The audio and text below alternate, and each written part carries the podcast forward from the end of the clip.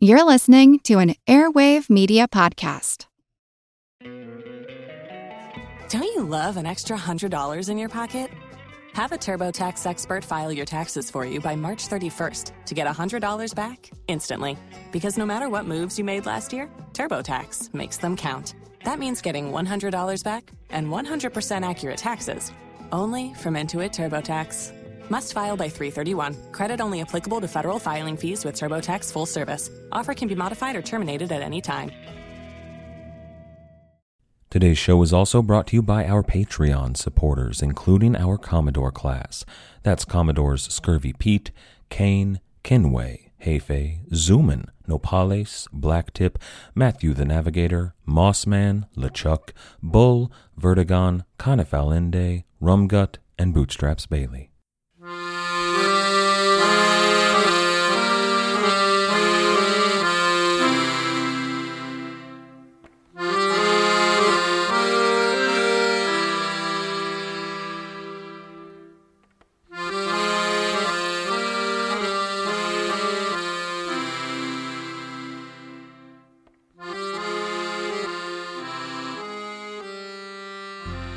Hello. Welcome to the Pirate History Podcast. My name is Matt. Thank you for listening. Jack Ward, an English navyman turned pirate, and Samuel Pallache, a Moroccan pirate turned diplomat, were both on their way to the Barbary States in North Africa in sixteen oh three.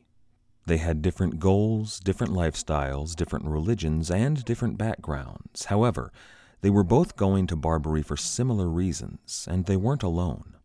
Almost immediately following in their footsteps were dozens of other ship captains, merchants, and privateers from England and the Netherlands that all wanted to earn their fortunes. Most of them were Dutch: Simon Danseker, Ivan de Venboer, Jan Jansoen, and many others. But there's a reason that they chose the Barbary coast.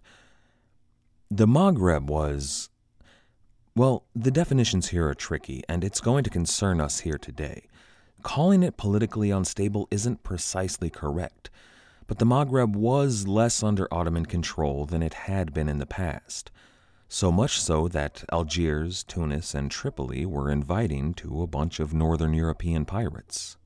After the death of Sultan Suleiman the Magnificent, his son took power in Istanbul. Now, his son was a bit less magnificent than the father. The royal palace was a dangerous place to grow up for the son of a sultan, what with the constant threat of assassination, and that provided the sort of upbringing that created spoiled, selfish, and paranoid individuals. Suleiman's son loved women and food, and he rarely made public appearances. He left his grand viziers in charge to run the empire. He only appeared on his Friday processions to the Grand Mosque. Now, his son, Suleiman's grandson, didn't even make those Friday processions, and that was a fairly serious breach of protocol. It angered the court and the people. He likely would have been assassinated if not for living a life behind strong walls and strong doors and strong guards. And then his son, Murad the Third, the great-grandson of Suleiman the Magnificent, well, he was in power when the Maghreb finally slipped away from Ottoman control. The irony here is that he was actually a bit better sultan than his father or grandfather. He actually went out on campaign against the Habsburgs in the Austro-Ottoman War. Now, he was a coward in that war. He nearly surrendered more than once and tried to flee the battlefield on multiple occasions, but he was there. His generals stopped him from doing all of those things, and they were busy leading the army. But it was important for the men to know that their sultan was there, sharing the danger with them. And Murad the Third made public appearances. He was reasonably secure in his position, so was not as afraid of assassination as his forebears. He was secure in his position because he had an elite force of deaf-mute assassins that killed off nineteen of his brothers who may have had a claim for the throne. And he had two other major forces that kept him on the throne. The first was his Grand Vizier, Sinan Pasha. More about him later on. But the second was another elite force in the service of the Sultan. This time, it was a force of European-born Sufi mystics that had been raised specifically to be the greatest warriors in the entire world. They were the arm of the Sultan, and they saw through his will, and the threat of this arm of mystic warriors kept the Sultan in power many times when he otherwise would have been removed. But it was actually that force that would be the downfall of not only Sinan, the Grand Vizier, and the Sultan, but they would be the instigating force in the explosion in North African piracy that occurred in the seventeenth century. This is episode eighty-five, Anarchy in the Maghreb. A few weeks ago, I told you about one instance in which Hizir Barbarossa paid his taxes to Suleiman the Magnificent. He had recently captured thousands of Christian slaves on the Italian campaign of fifteen thirty-two to fifteen thirty-four. And it was slavery that was the primary means through which the Barbary corsairs earned money. The women and girls were sold to harems, mostly in Algiers. The most beautiful were kept for Barbarossa or as gifts to the Sultan for his personal harem, and the men were put to work on the galleys to man the oars. That saw endless days of little to no food and backbreaking work. Either one of those fates are the sort of horror that I just can't imagine. But there was another option for those captured slaves. They could convert to Islam. For the men, that would still mean a life of servitude, but usually on land and usually with enough food to eat and in somebody's home rather than a galley. Employing a former Christian European as a servant was seen as a status symbol in the empire, and it was usually reserved for the wealthiest in the land. At one point, there was actually an entire squadron of captured Spanish soldiers that offered to convert, and they were allowed to, believe it or not. They couldn't stay together. They were dispersed all throughout the Ottoman army. They were separated and closely watched, but they were, after their conversion, ostensibly free. Now, the women and the girls had the same option, though their choices after conversion were still very limited. They still had to work in the harems. However, they would receive better wages than they would have as Christian slaves. They were also allowed to marry once they had converted. This was often much the same as slavery, that's true, but it wasn't that much different than Christian Europe at the time. But being a slave to one man and bearing his children would often be preferable to being a slave to many men and having many children without fathers. All around, all of these people had difficult choices to make, but it was a choice that hundreds of thousands of Christian slaves had to face in the sixteenth and seventeenth centuries. Those that did convert were called, by the Spanish at least, renegados. It was generally understood that these renegados were forced into their conversion. Any that managed to make it back to Europe were usually, as long as they confessed and came back into the Catholic faith, forgiven completely and welcomed with open arms. There were exceptions, though, and we're going to get to those renegados who would not be welcomed in with open arms.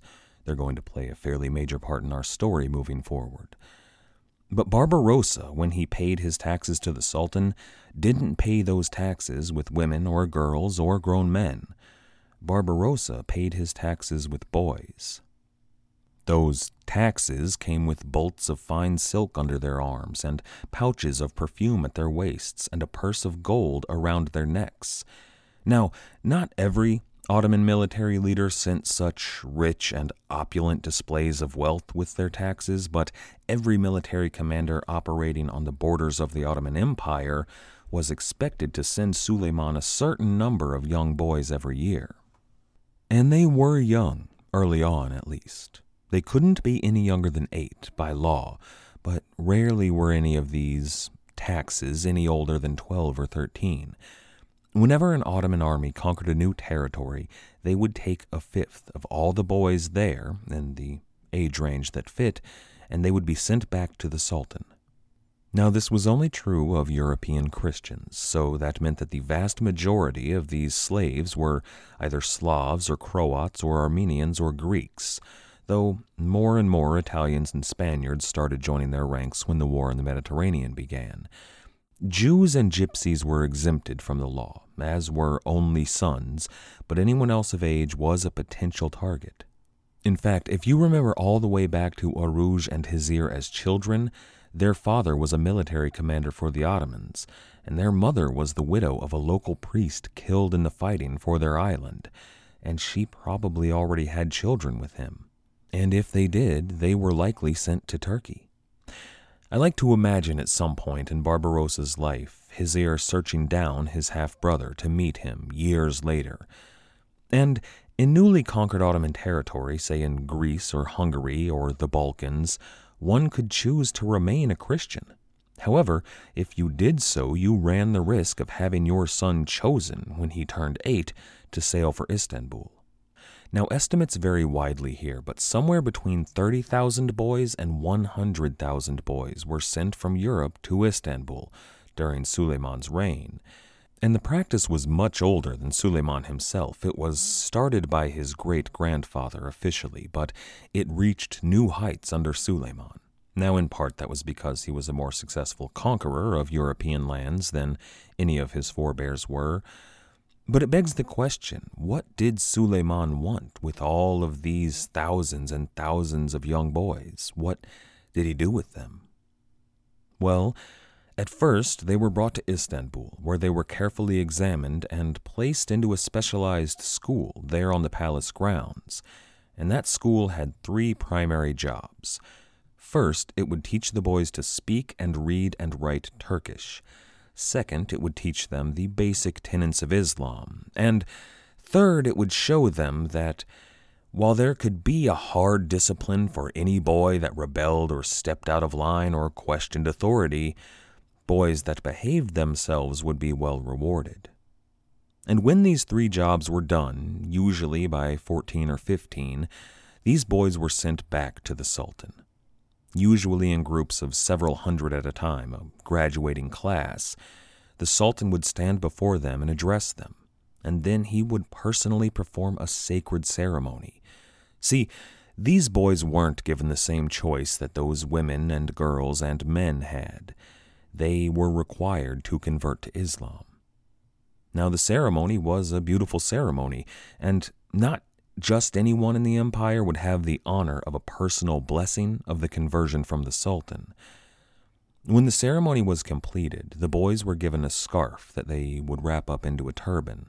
They were given slippers, ceremonial slippers, and a scimitar. That scimitar was a ceremonial weapon, but it was of the finest Damascus steel and could kill easily. And with that steel in hand, the boys were declared men.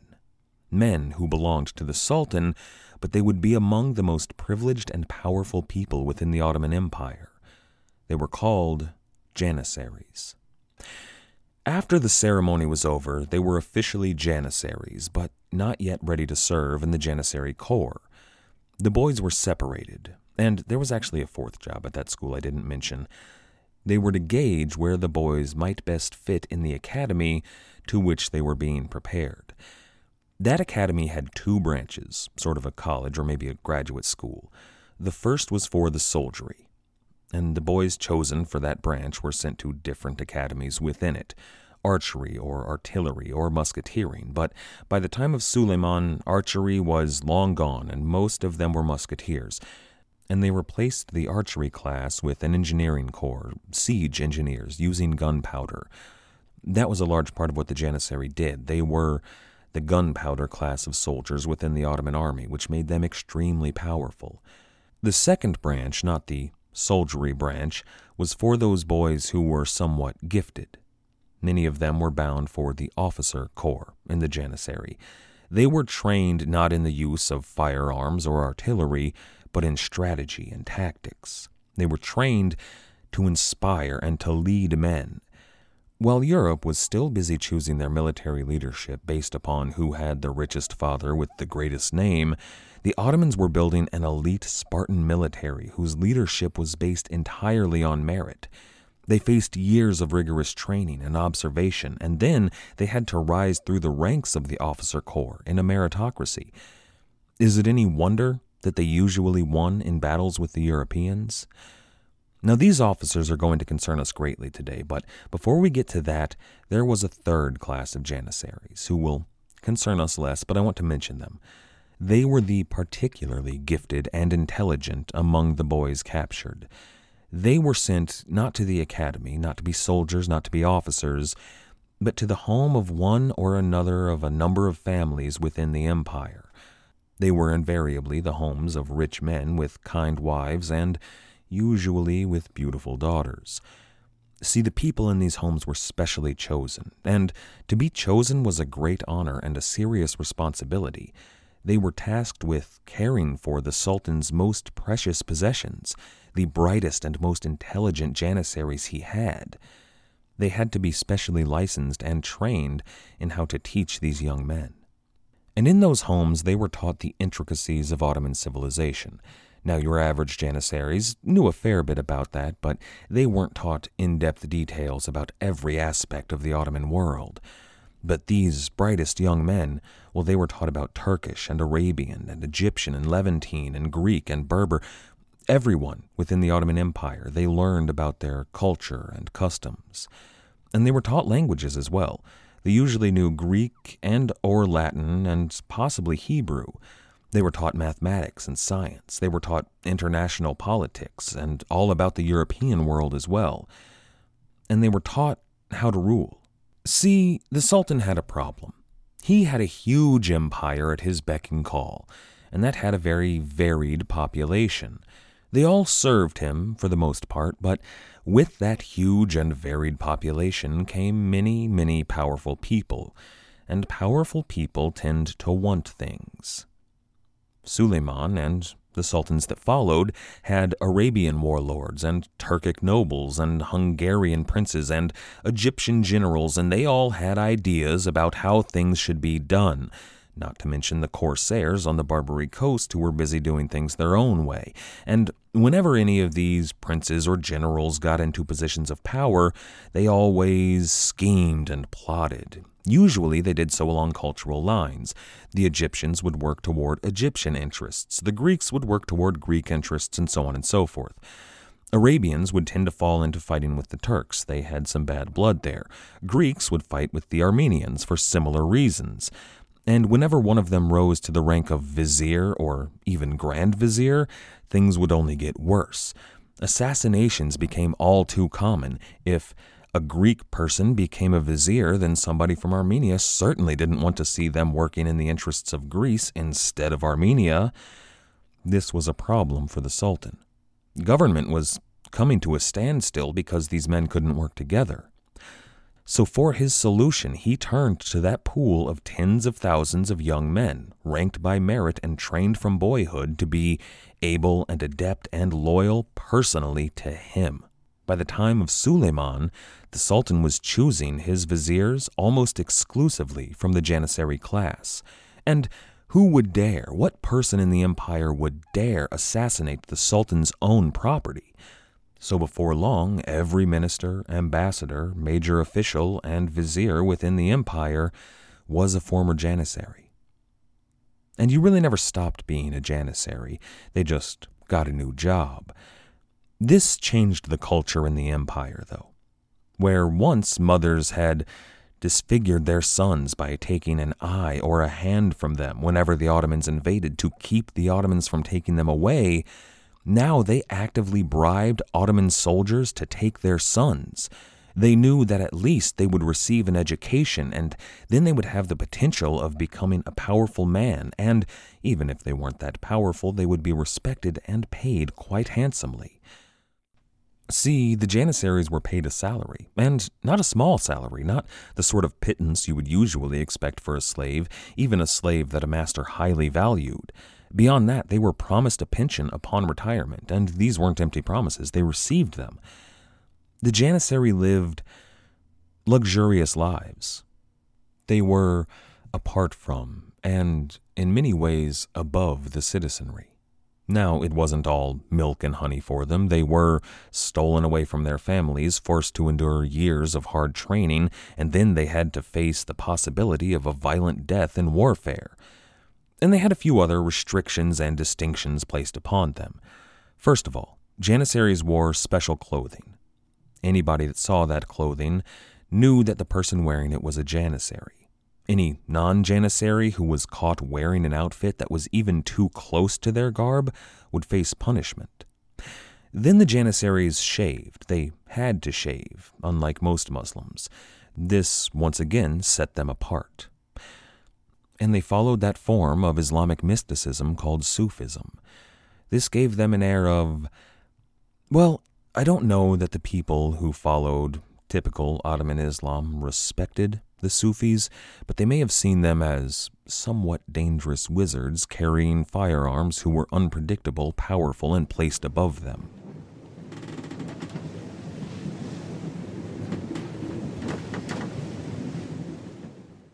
You've worked hard for what you have, your money, your assets, your four oh one k, and home. Isn't it all worth protecting? Nearly one in four consumers have been a victim of identity theft. LifeLock Ultimate Plus helps protect your finances with up to three million dollars in reimbursement.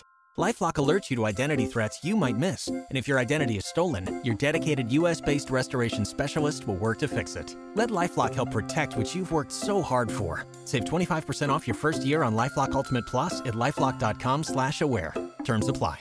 Some of us love history. Others used to or never did because history was presented as nothing but the rote memorization of names, dates, and facts. Basically, the story got left out, and that made history kind of suck. My name is Greg Jackson. I'm a university professor with a P H D in history, and bringing history to life is my passion. That's why I created my podcast, History That Doesn't Suck. I want to teach you everything you need to know about U S history, but I do so through stories. Let me tell you about George Washington begging his men not to mutiny against Congress, Clara Barton saving Union soldiers amid enemy fire, enslaved Frederick Douglass risking his life for liberty, and about so many other figures as their real experiences make industrialization, social movements, and even congressional debates and tax policy come to life. Subscribe to History That Doesn't Suck today, and join me, Professor Greg Jackson, every other week for a new episode, where I'd like to tell you a story.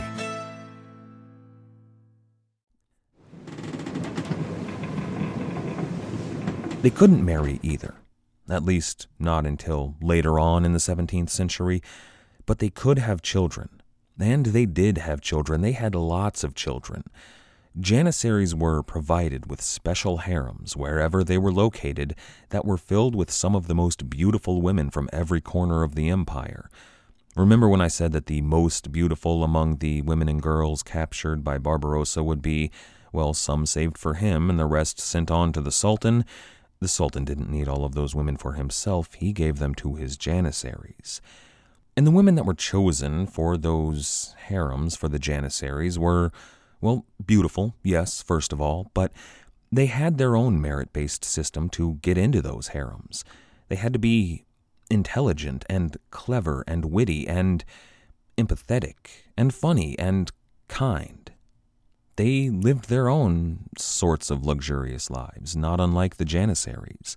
They were well fed from the best cooks, they had the best doctors available, and they had quarters that were finer than most others in the Ottoman Empire. And there were even rules of conduct for the Janissaries within the walls of the harems. Any woman that was mistreated by a Janissary would face harsh punishment, usually from one of their Janissary brothers or many of them, for reasons that will soon become clear. You see, these women were the Sultan's property as well. And their children would be, well, not, not ripped away from their mother's bosom, but they would also be the Sultan's property, and they would be groomed for, well, usually for positions of influence and power. If they were male, they would grow up to be Janissaries, and if they were female, they would grow up to inhabit one of these harems. Now, the Janissaries could not marry any of these women, but they had houses full of lovely women who were clever and funny and kind, whom they could love, both physically but emotionally as well, and they could bear children. So when one of their brothers decided to mistreat one of these women, they came down hard on him. There's a strange, well, I'm not really sure how to interpret these roles.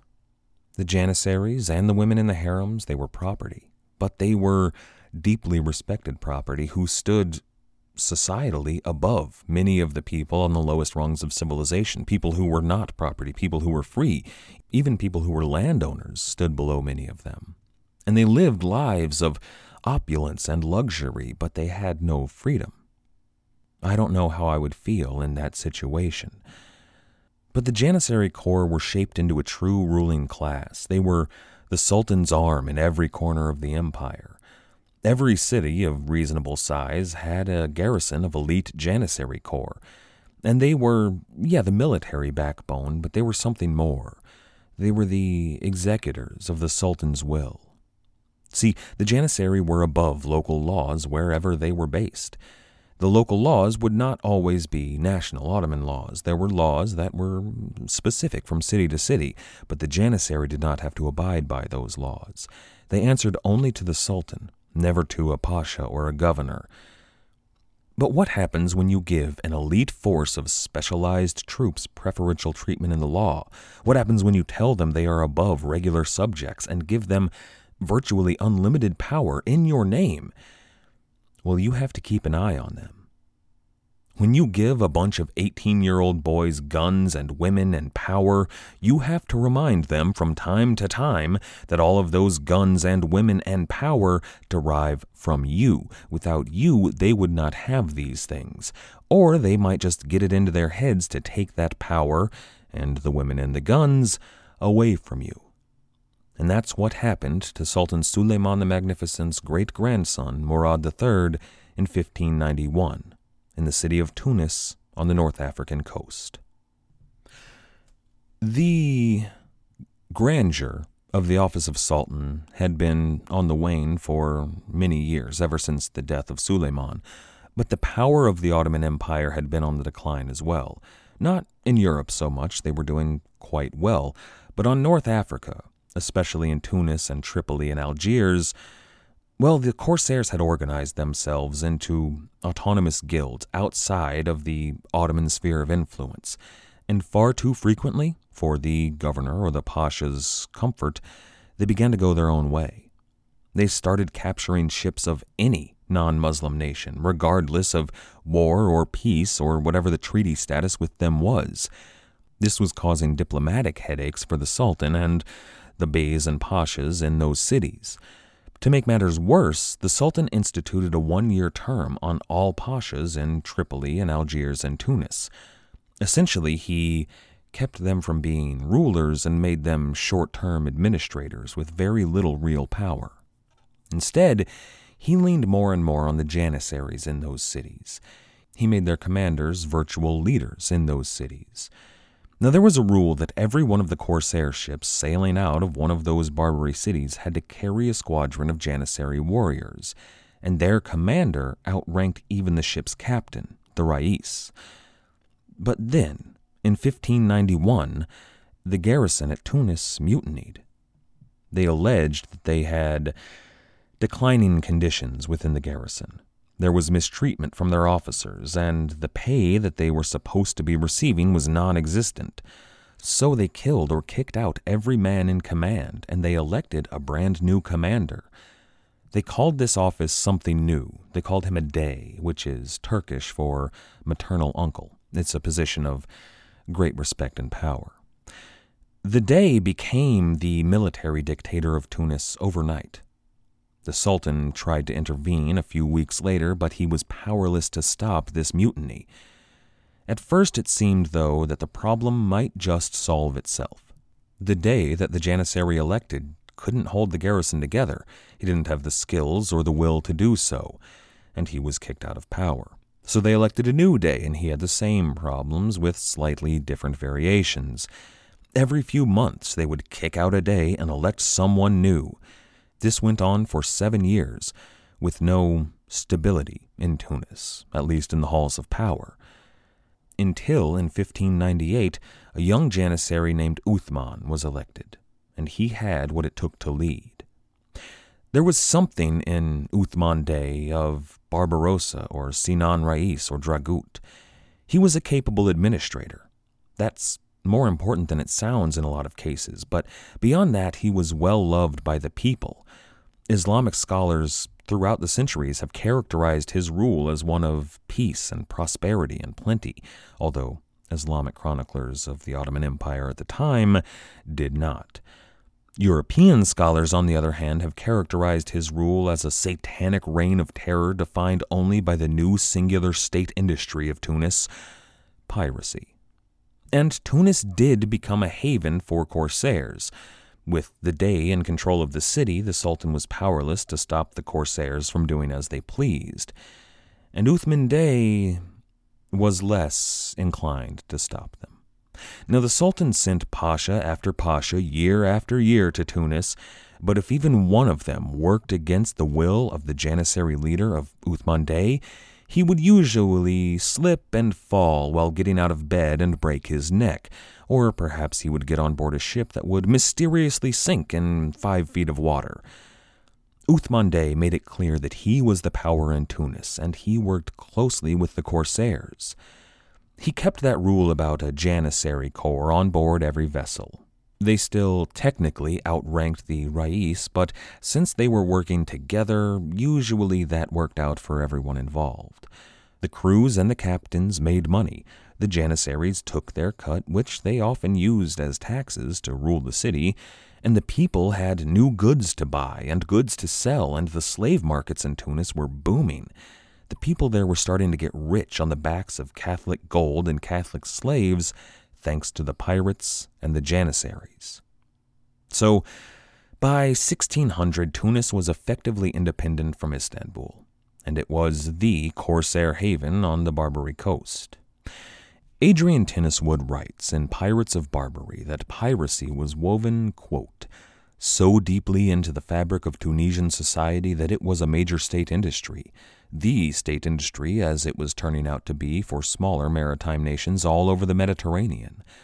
Unable or unwilling to compete with the big trading powers like Spain, France, or the Venetian Republic, such states turned privateering into a mainstream commercial activity, end quote. Tunis was the most independent of the North African port cities, at least for now. It was making the most money off of the corsairs as well. It was the first to drift away from Istanbul, but the others were beginning to pull away from the Sultan as well. Tripoli was the first to start to slip away. It was too prime a location for raiding Italian ships not to do so. The corsairs wanted it as a base of operations. But Algiers was the oldest center of Ottoman power on the North African coast. Aruj and Hizir Barbarossa had used it as their capital. The Ottomans held out there. They wanted to hold on to it, but it would eventually follow suit.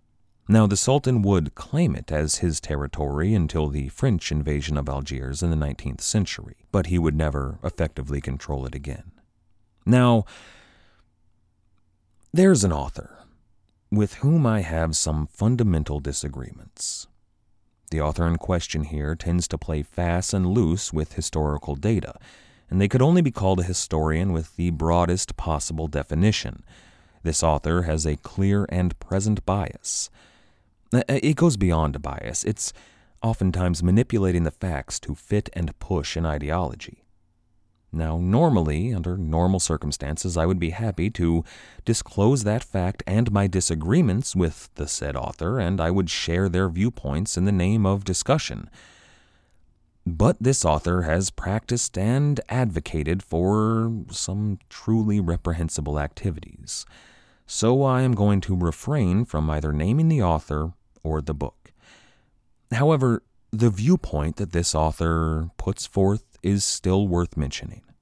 In the book, which shall not be named, the author quotes the nineteen fifty-three edition of the Encyclopedia Britannica and their entry on Barbary pirates. It reads, quote, the coast cities of Algeria and Tunisia, though nominally forming parts of the Turkish Empire, were in fact anarchical military republics which chose their own rulers and lived by plunder. The maritime side of this long-lived brigandage was conducted by captains, or raises, who formed a class or even a corporation. Cruisers were fitted out by capitalists, and the treasury of the Pasha received ten percent of the value of the prizes. End quote. Now, that entry is dated, but it does raise a few questions. And the reason I brought up that author in the first place is because their response to that nineteen fifty-three Encyclopedia Britannica entry does give us a unique perspective. The author calls themselves an anarchist. Now, most real anarchists would probably dispute that claim and disown the author from anarchism. Many of them have written papers, articles, and essays about this particular person and how they in no way represent the views of anarchism. So I want that out there in front.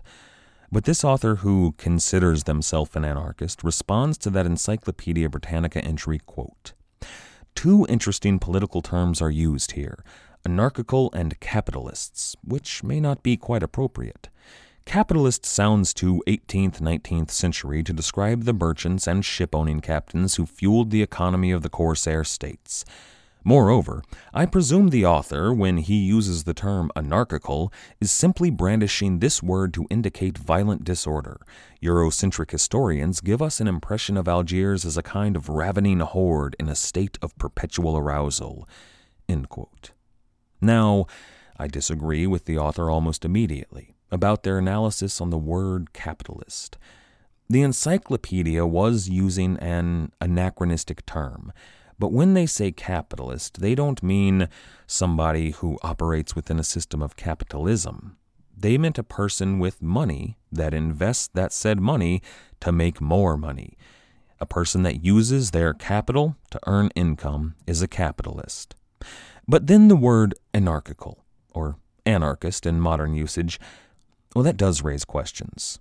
Tunis was, by any measure, by sixteen hundred, an independent state. The Sultan called them a sultanate, in that they had a leader, a pasha or a bey, who was in charge. But the pasha or the bey was appointed by the Sultan, and they weren't really in charge in Tunis.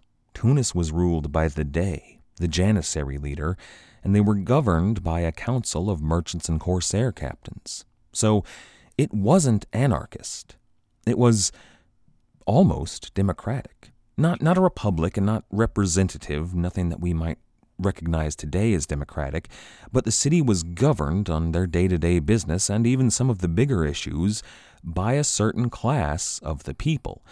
They voted on all of the major decisions, and they had slaves and women that could not vote, and the poor couldn't vote, of course, and in fact anyone that didn't own property wasn't allowed to vote in these, and that excluded Christians from it.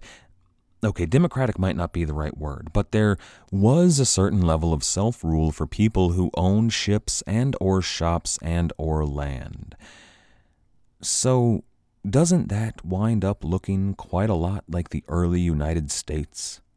one hundred seventy-five years or so before anyone in British North America even thought about revolution.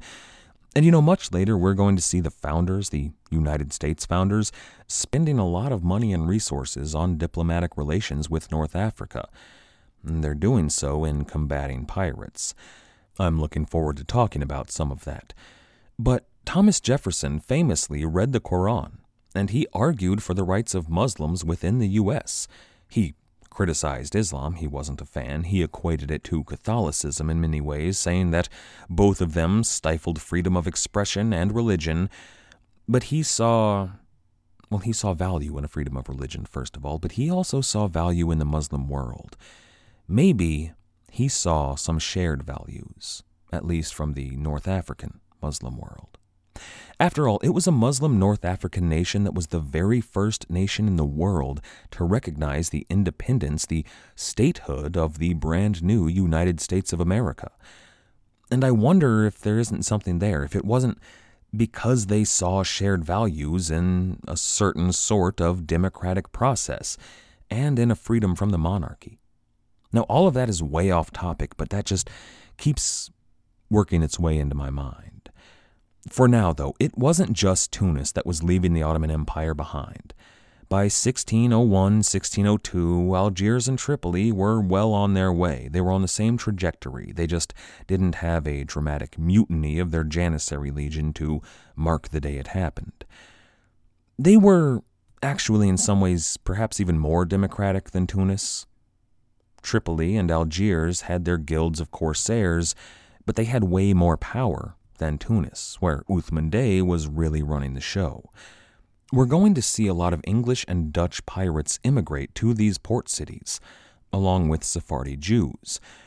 England and the United Provinces, well, First of all, they would both become homes and havens and centers of power for the Sephardi Jewish exiles, but they also, England and the United Provinces both, had something of an alliance with the Ottoman Empire.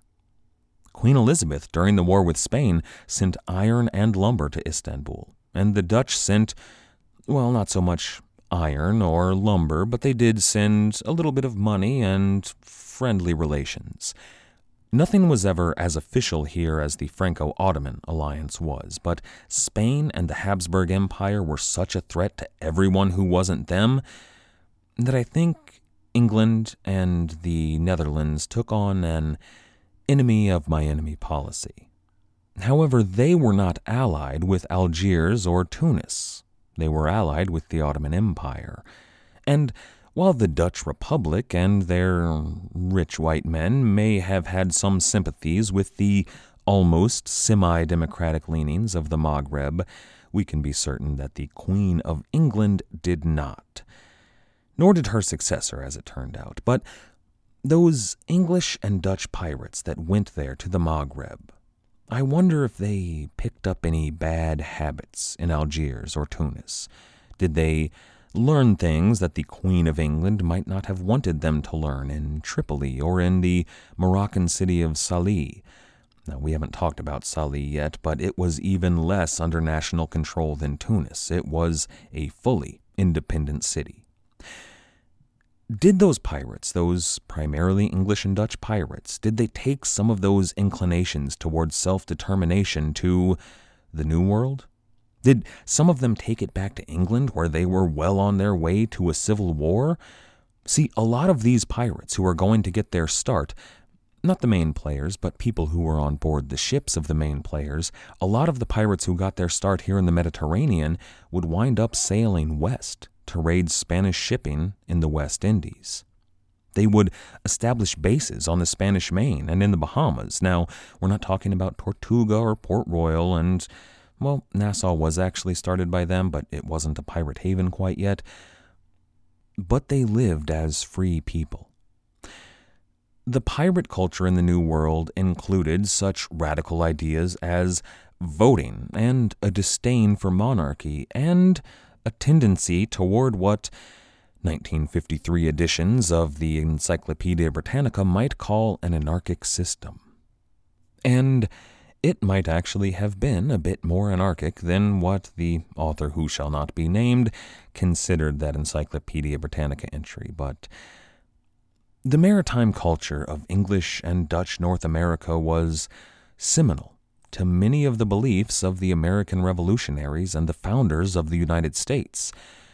How much of a role pirate culture played is very debatable and has been debated a lot. But it had to play some sort of role. They changed the way that people on board ships behaved, and nobody will deny the maritime influence on that culture. And if that is the case, how much connection could be drawn between the pirates that at one point inhabited the Maghreb, the English and Dutch pirates who may have picked up some bad democratic ideas, and the mostly English people that would go on to found the U S? Now, I'm not prepared to make any bold statements about this. There are a number of deep foundational differences between the two systems, between the system in the Maghreb and the system in the thirteen colonies. And the world was already changing regardless of this fact. There was, well, a sea change going on, if you'll forgive the pun, that was moving away from autocracy and towards democracy. I think that the Protestant Reformation and scientific advances and geographic challenges that had to be overcome had probably more to do with it than half a dozen or so Barbary corsairs who made their way from the Mediterranean to the New World. But I am also not prepared to say that there was no connection. But that's something we're going to explore in the weeks to come. But now that we have this stage set, we can get back to the characters who are going to drive this story. Next time, we're going to follow John Ward to the Maghreb, and we're going to introduce an old friend and a new player, as well as the origin of who might be the most famous fictional pirate. I'd like to thank everybody for listening. I'd also like to thank everybody who has helped to support the show, everybody who has signed up to become a patron on Patreon, everybody who has left us a review or a rating wherever it is you listen to the show, everybody who has given us a shout-out online or in real life. Without all of you, I couldn't do this, so thank you. Our theme music was, as always, The Old Captain by the fantastic band Brillig. If you haven't checked them out yet, I certainly suggest you do so. You can find them at brillig dot com dot a u, that's B R I L L I G dot com dot a u. After you're done over there, why not check out our website at pirate history podcast dot com, or you can get in touch on Twitter, SoundCloud, or YouTube. As always, and most importantly, thank you for listening.